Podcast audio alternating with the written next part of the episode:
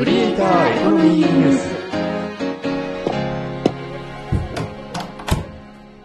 この部屋はネット大好き3人がネットで稼ぐクリエイターやインフルエンサーの話題をやいやい語る部屋である。どうも、かぐわです。あるだよ明石です。では、週末なんで、音声メディア関連ニュースまとめ、早速行ってみよう。まずは、ホットトピック。2023年8月9日、公式リリースです。パトレオンを Spotify に接続し、お気に入りのポッドキャストを一箇所でストリーミング。いやー、これね、ほんとビッグニュースだよね。そしてさ、これ何よりすごいのが、Spotify がパトレオンという、まあ、最高のパートナーとタッグを組めたってことだよね。結局課金プラットフォームって他にもいくつもあるんだけど、パートナーとして本当に最高のパートナーとタッグを組めたなと思う。やっぱりキャリアもそうだし、ユーザー数もそうだし、システムもそうだし、だからこれで Spotify& パトレオン VS YouTube ポッドキャストという本当にガチのガチンコの対決になった気がする。なので、配信者としてはサービスが充実する本当にいい競争が生まれると思うので、リスナーと配信者はこの競争で本当に多くの機能やメリットが生まれると思うので、謳歌できるんじゃないかな。なので、このあたり過去回で紹介しているので、2023年8月12日、過去回、Spotify がパトレオンとシステム連携を聞いてくださいね。聞いてね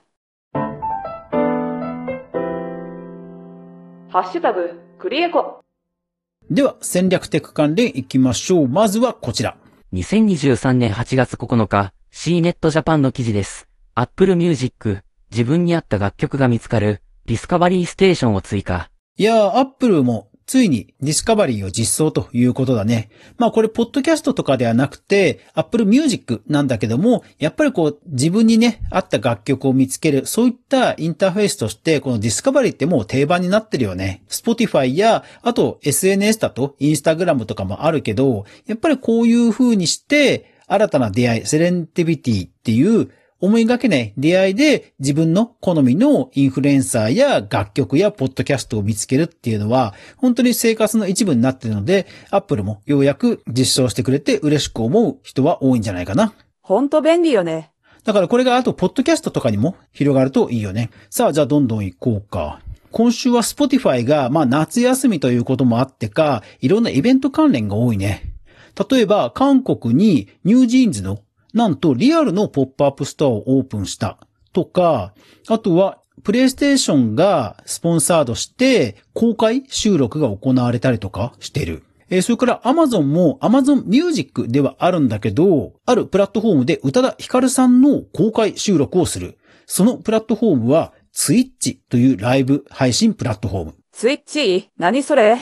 これあんまり聞いたことがないかもしれないんだけど、Amazon 参加のライブ配信プラットフォーム。実はもともとゲームに特化して世界的にものすごくブレイクしたライブ配信プラットフォームとしてもともと人気があったのね。で、それを Amazon が買収して、今ではゲーム以外でもちょっとしたフリートークとかレシピとかイラストレーションとかいろんなクリエイティブのライブ配信プラットフォームになっていて、いよいよ日本でもこんな感じに展開を仕掛けてきたなという感じで、これはね、ちょっと注目だね。何か特徴はあるの？ Twitch っていうライブ配信プラットフォームはサブスクとか収益化までほんと充実してるので、これはね、YouTube ともガチンコするので、まして Amazon だし、大きなうねりの第一歩になるかもしれないね。えーそれから、 Voicy が、えー法人向けソリューションのデータを発表してた、スタンド FM が毎週中の人とユーザーコミュニケーションをする、えーライブ配信を週1でやっていたんだけども、それを今後、定期配信はやめると、不定期で行うということを発信していた。それから、サイバーエージェントのアワー、夏ということもあってか、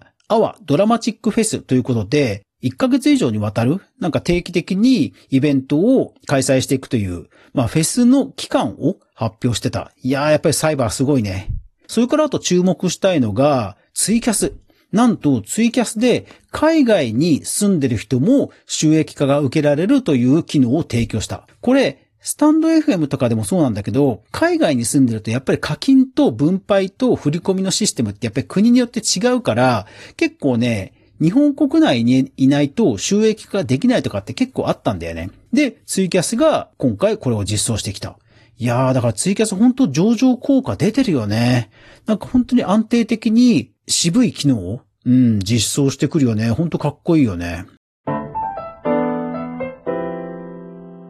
ハッシュタグ、クリエコ。では、コンテンツ、コラム関連行きましょう。まずはこちら。2023年8月7日、ネトラボエンタの記事です。渡辺直美、全米7都市でトークライブを開催。いやー、渡辺直美さんすごいね。英語のポッドキャストでなんと全米7都市でトークライブを開催すると。外国人の渡辺直美さんがアメリカでツアーを行うっていう、トークライブをいろんな都市で行うっていうのは本当すごいよね。いやー、本当頑張ってほしい。では、どんどん行きましょう。今週もポッドキャスト、いくつも解説がある。例えば、Spotify で、えーフジテレビのゲックドラマのスピンオフポッドキャストが配信。それから、ロカ公園さんの朗読作品を小学館のポッドキャストが、まあ、朗読として、えー配信する。それからあと、今週も出版と音声のマリアージュということで、えー地上波ラジオなんだけど、パンサー向井さん。いやー、ほんと今人気あるよね。パンサー向井さんの音声配信が、まあ、出版されるということで、これも売れそうだよね。うん。あと出版で、子供向けの名作と呼ばれる、えーロミオとジュリエットとか、雪の女王などを、角川が Amazon Audible で配信開始すると。海外で子供向けポッドキャストがじわりとブレイクしつつある中で、日本でもやっぱり子供向けの音声配信って多分来るんじゃないかな。ということに多分先手を打った感じ。で、あとは今週は、まあ、夏季休暇なのだか、えーコラム系が結構充実してた。Spotify の記事、それから Audiobook JP、あ、あとそうそう、Audiobook JP が兵庫県の展示図書館で音声の読書ということで、図書館で、まあ、読書の選択肢が増えたということのインタビューを掲載してた。こういう草の根の活動だけども大事な活動だよな。あと、ラジオ配信に興味がある人、TBS ラジオで、本当にラジオ収録の生の状況をこう伝えるコラムなんかがあって、読み応えのある記事になってたかな。えーそれから、ポッドキャストランキングのブログ記事で、7月のおすすめウィークリーピックアップがまとめられていた。クリエイターエコノミーニュース。では、音声、広告、データ、著作権、その他行きましょう。まずはこちら。2023年8月10日、オーディオスタートニュースの記事です。 Listen Notes によるポッドキャスト統計、2023年7月。はい。 Listen Notes というのは、世界大手のポッドキャスト専門の検索エンジン。ポッドキャスト専門なのね。なので、ここは、ポッドキャストに関するあらゆるデータを、まあ、ほぼほぼ持ってると言っても過言ではないサイトなんだよね。そこが定期的にデータを公表している。で、例えば興味深いのが、ポッドキャストエピソード年間推移ということで、2019年まではブワーっと伸びてるんだけど、2020年にグワーっといきなりバブリーな感じで増えるんだよ。で、2021年、2022年と減っていくのね。ただし、2020年と2021年、まあコロナだよね。コロナの、まあ、外れ値と考えれば、2018、2019、2022っていうのは、結構この2年を抜けばトレンド通りの角度なんだよね。だから、問題は今年なのよ。今年にこの勢いが止まるのかどうか次第でトレンドが占えるかなっていう感じになってる。コロナ特需から落ちている2022年は、本当の下落かどうか、わからないですものね。でもね、20年と21年は本当ね、特需って感じの伸び方してて、すごいわ、これ。だから本当に今年なんだよね。今年、世界的にポッドキャストがどういう成長を見せるか次第で、なんかね、今後のマインドの、方向性が決まっちゃうんじゃないかな。特にまあ投資家たちのマインドが結構ね、左右される非常に重要な年なんじゃないかなと思うね。うん。だから本当今年は、その Spotify とパトレオンの連携も含めて、本当今年2023年って、世界的にもすごいポッドキャストにとって重要な年になるんだろうなっていう気が、本当してる。YouTube もポッドキャストが始まったものね。さあ、どんどん見ていこうかな。これは海外の話なんだけど、広告代理店 WPP と Spotify が